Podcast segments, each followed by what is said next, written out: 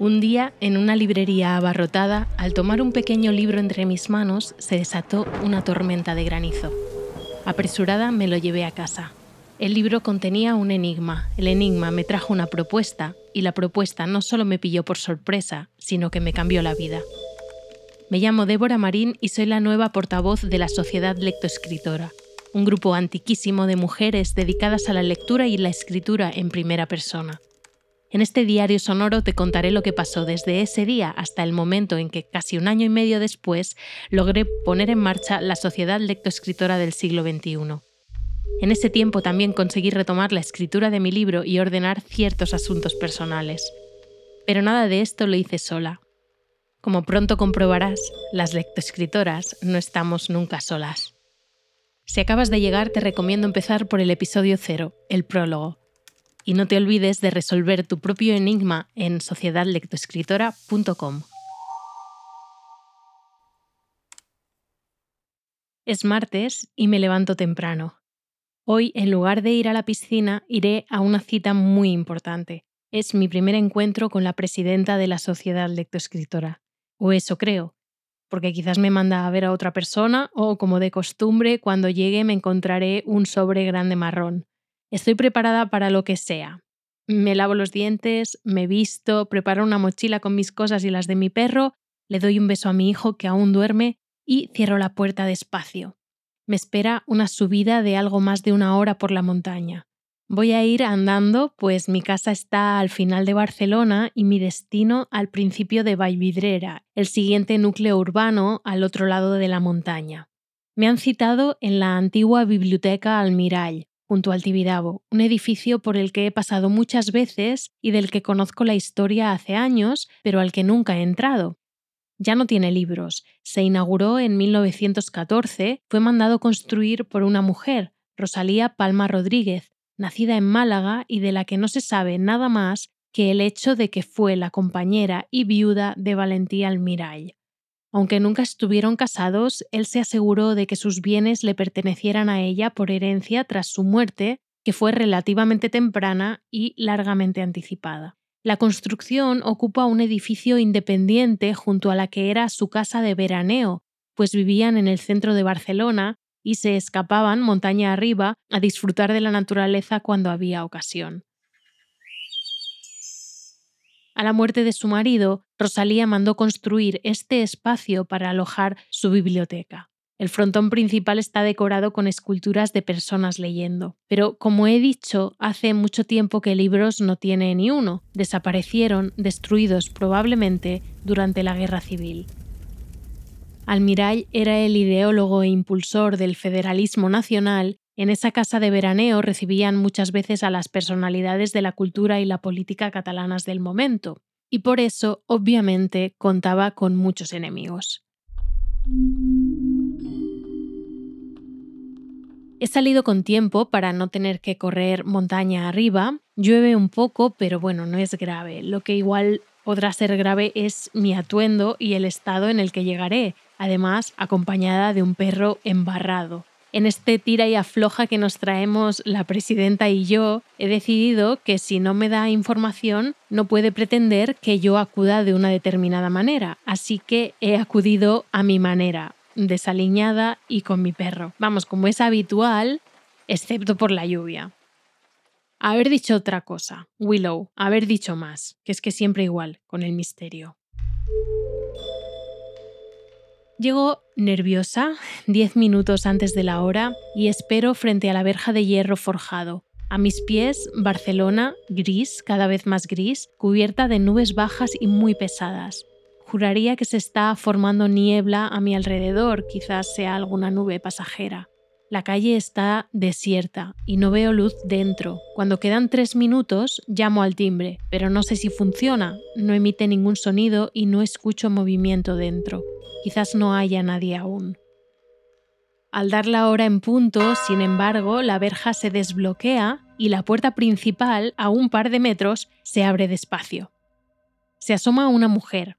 No es Willow, o al menos no es quien Willow me dijo que era.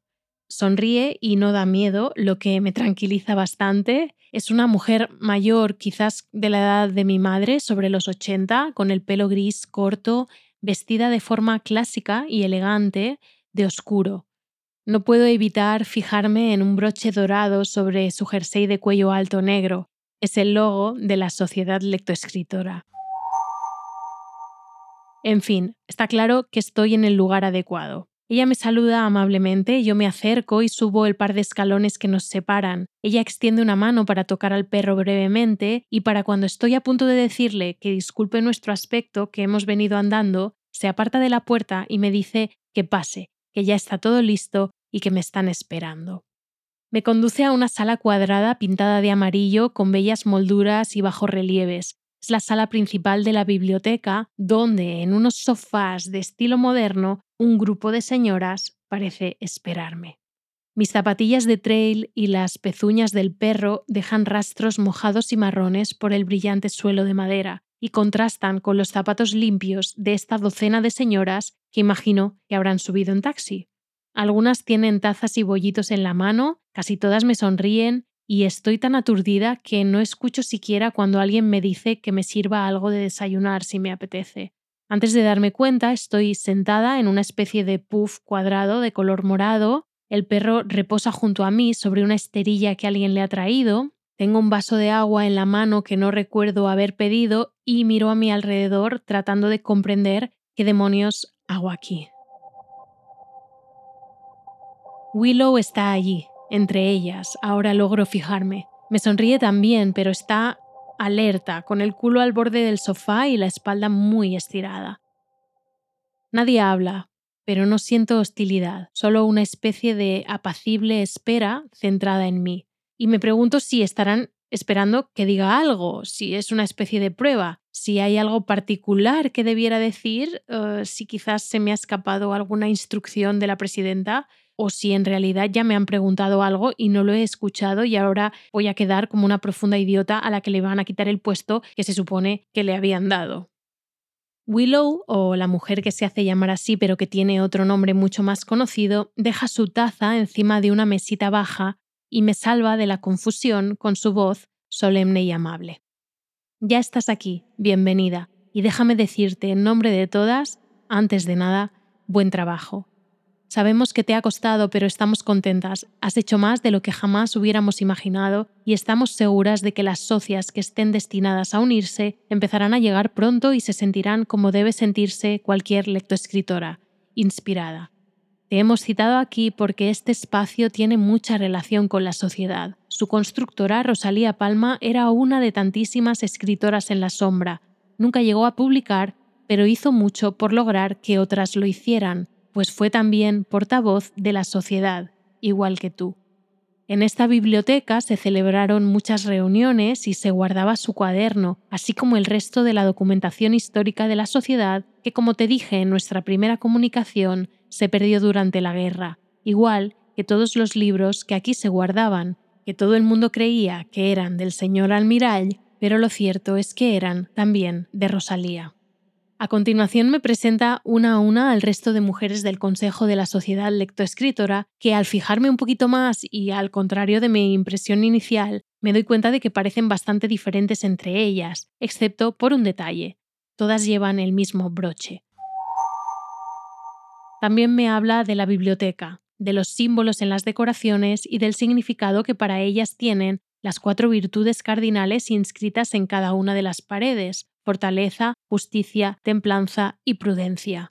No son lo que parecen, sin embargo, sigue Willow. Según las enunció Platón en la República, la justicia es el conózcase a sí mismo. La prudencia es el véase el todo. La fortaleza es el presérvese el todo y la templanza el sírvase el todo. Nos parece que tienen mucho que ver con la literatura en primera persona, ¿verdad? Todas ríen como colegialas, asintiendo. Su voz sigue sonando, pero yo me quedo escuchando la mía propia, tratando de comprender bien lo que me acaban de explicar. No sé cuánto rato pasa hasta que aterrizo de golpe al oírla decir, en fin, basta ya de palabras, hagamos lo que hemos venido a hacer. Por un momento me alerto, ya que todas se ponen en pie a mi alrededor formando un círculo. Perfecto, ahora es cuando todo esto se convierte en una pesadilla gótica. Yo me levanto también, a punto de hacerle una señal al perro, localizando la salida, calibrando mis opciones, hasta que la mujer a la derecha de la presidenta me alcanza un sobre marrón, esta vez más pequeño y cerrado con el mismo lacre de siempre, al tiempo que recita, sonriente, la portadora de la voz empieza hoy su camino, de sus palabras depende nuestro orgulloso destino. Esto se repite 11 veces más y termino con 12 sobres lacrados de color marrón en la mano. Algunas de ellas están visiblemente emocionadas y yo, además de estupefacta, también siento las lágrimas asomar a mis ojos. El perro sigue ligeramente alerta, esperando mi gesto para entender cómo sentirse al estar completamente sitiado por trece señoras mayores. Yo me agacho a tocarle la cabeza para decirle que de momento estamos bien y también para tener un lugar seguro donde recuperarme de la impresión unos instantes. Por último, la presidenta saca una pequeña caja negra y de ella toma algo que acerca lentamente hasta mi pecho. En mi sudadera negra, todavía húmeda, prende un broche como el suyo. Todas aplauden y gritan bravo y se abrazan y me abrazan y hacen un brindis con los cafés y los tés y poco a poco todo se calma y pasamos un buen rato charlando relajadamente.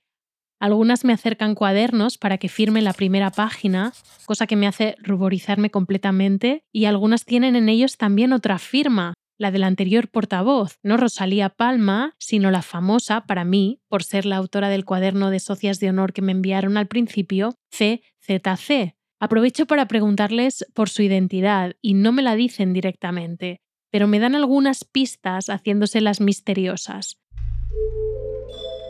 Yo las anoto en el móvil y se me ocurre que cuando llegue a casa lo investigaré y si lo descubro, que espero que sí, organizaré un juego para que las socias también puedan descubrirla por sí mismas. Al comunicarles la idea a las señoras del consejo les hace mucha gracia y se imaginan lo divertido que hubiera sido para ellas en su día enfrentarse a un enigma así. Cómo han cambiado los tiempos, dicen unas, Ojalá ser joven de nuevo, dicen otras. Iríamos como locas con los ordenadores, señalan luego, y sin niños ni maridos, lanzan casi a coro. Y bueno, venga, chascarrillos uno tras otro y carcajadas una tras otra. Ya se sabe, las señoras mayores cuando se juntan son la monda. Sobre todo las lectoescritoras. Hablando de lectura y de escritura y de sus experiencias en la sociedad y del modo en que se organizaban en el pasado cuando no había Internet, se nos pasa la mañana. Y al llegar el momento de despedirnos, la presidenta me lleva a un lado y me entrega una carpeta con material que dice que me podrá ser útil. Me dice también, Espero que no te hayan molestado las pequeñas vigilancias y las llegadas de los sobres por sorpresa de estos meses. De algún modo debía asegurarme de que tenías las herramientas para cumplir tu parte y de que recibías toda la ayuda posible. Y bueno, a quien no le gusta un poco de misterio y emoción, ¿verdad? Que nuestra vida de vez en cuando se convierta en una buena historia que contar. En efecto, le digo que he estado ligeramente mosqueada a veces, pero que le agradezco la confianza y la oportunidad, que intentaré estar a la altura y que si no lo estoy, me mande un sobre o una paloma mensajera. De todos modos, le digo, sigo sin entender cómo demonios habéis hecho para saber cuándo necesitaba cada cosa y en qué estaba trabajando en cada momento. Ella sonríe y me agarra por el hombro suavemente, diciendo con un guiño de ojos, Toda lectoescritora tiene sus propios secretos y elige siempre hasta dónde contarlos. Y, en realidad, estamos más conectadas de lo que imaginamos. Me resigno a mantener el misterio intacto, entonces, nos despedimos todas calurosamente, pues intuyo que quizás sea la última vez que nos veamos. Me pongo mi mochila y las dejo en la antigua biblioteca Almiray para empezar el camino de regreso a casa, ahora sí, todo de bajada. El cielo se ha despejado completamente, y antes de meterme en el bosque y perder la ciudad de vista, le hago una promesa a Barcelona, más bien a una pequeña parte de Barcelona que veo desde aquí en primer término mi barrio. Pero ya sabes, cada lectoescritora elige hasta dónde contar. Cuando llego a casa, estudio la documentación con atención y abro los sobres que me ha entregado cada miembro del Consejo con reverencia. Contienen una carta dirigida a mí, donde cada una de ellas me cuenta qué ha sido para ella formar parte de la sociedad lectoescritora, qué ve para el futuro de nuestra sociedad y qué espera de mí como portavoz. Además, cada sobre viene también con una pequeña tarjeta que contiene una frase y un número. Cada tarjeta es distinta, pero todas empiezan igual, con un decimos sí a... Yo no tardo en darme cuenta de que al juntarlas son como un puzzle que compone una imagen más grande, completa, y en ese momento recibo un mensaje en mi teléfono. Apreciada Débora, ya no te importunaré más y los misterios terminarán de momento, al menos por nuestra parte. Habrás visto ya el último documento, un regalo fragmentado de parte de todas nosotras para que te guíe y guíe a tus socias a lo largo del tiempo que paséis juntas. Lo compusieron a finales de la anterior portavocía, cuando supieron que llegaba el punto y aparte, y lo llamaron dodecálogo. Pensaron que en ausencia de limitaciones y prohibiciones, mejores eran las posibilidades, las oportunidades, las aperturas. Decimos sí a estos 12 puntos, igual que tú nos dijiste sí, y ellas dirán sí cuando les abras las puertas. Ha sido muy emocionante recibirte hoy. Déjame que te repita algo por última vez, para que no se te olvide nunca. Confiamos en ti probablemente más de lo que tú confías en ti misma. Adelante, Willow. Curiosamente, en lugar de la presión de la exigencia paralizante que tantas veces me ataca, lo que siento es una ilusión desbordante y un deseo de hacerlo bien, por todas ellas, por todas las que nunca conocí y por todas las que vendrán cuando yo ya no esté. Ahora me dispongo a dejar todo listo para que las socias por fin puedan tomar posesión de sus asientos en nuestra renovada sociedad.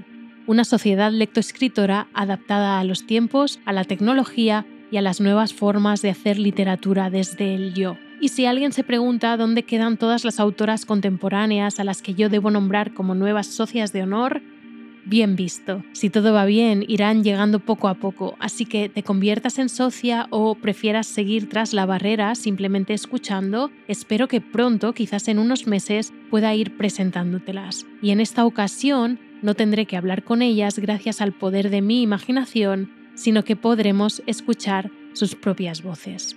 Ha sido más de un año de trabajo desde que conocí a la sociedad lectoescritora y me convertí en su nueva portavoz, combinado con ese otro trabajo, el que María Zambrano me pidió no abandonar, el de terminar el primer borrador de mi primer libro. Aún no lo he releído, me espera paciente en el ordenador, pero mientras bajaba por el camino embarrado tomé una decisión.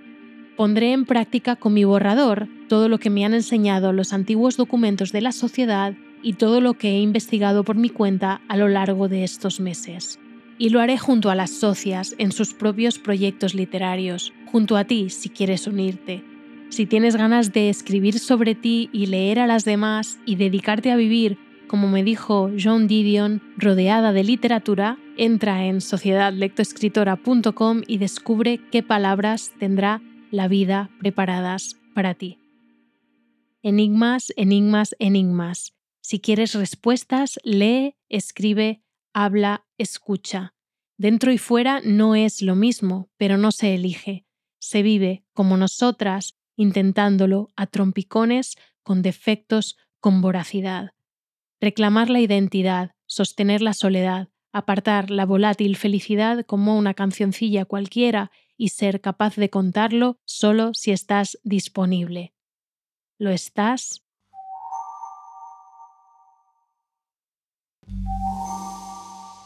Si crees que tienes madera de lectoescritora, entra en sociedadlectoescritora.com y deja tu correo para obtener tu enigma.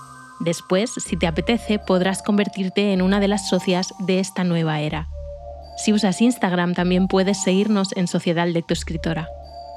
Lo que acabas de escuchar es un episodio del diario de la portavoz de la Sociedad Lectoescritora, escrito y dirigido por Débora Marín, con edición de texto y composición musical de Ariette Truthman y con el diseño sonoro de Frederick Cañón.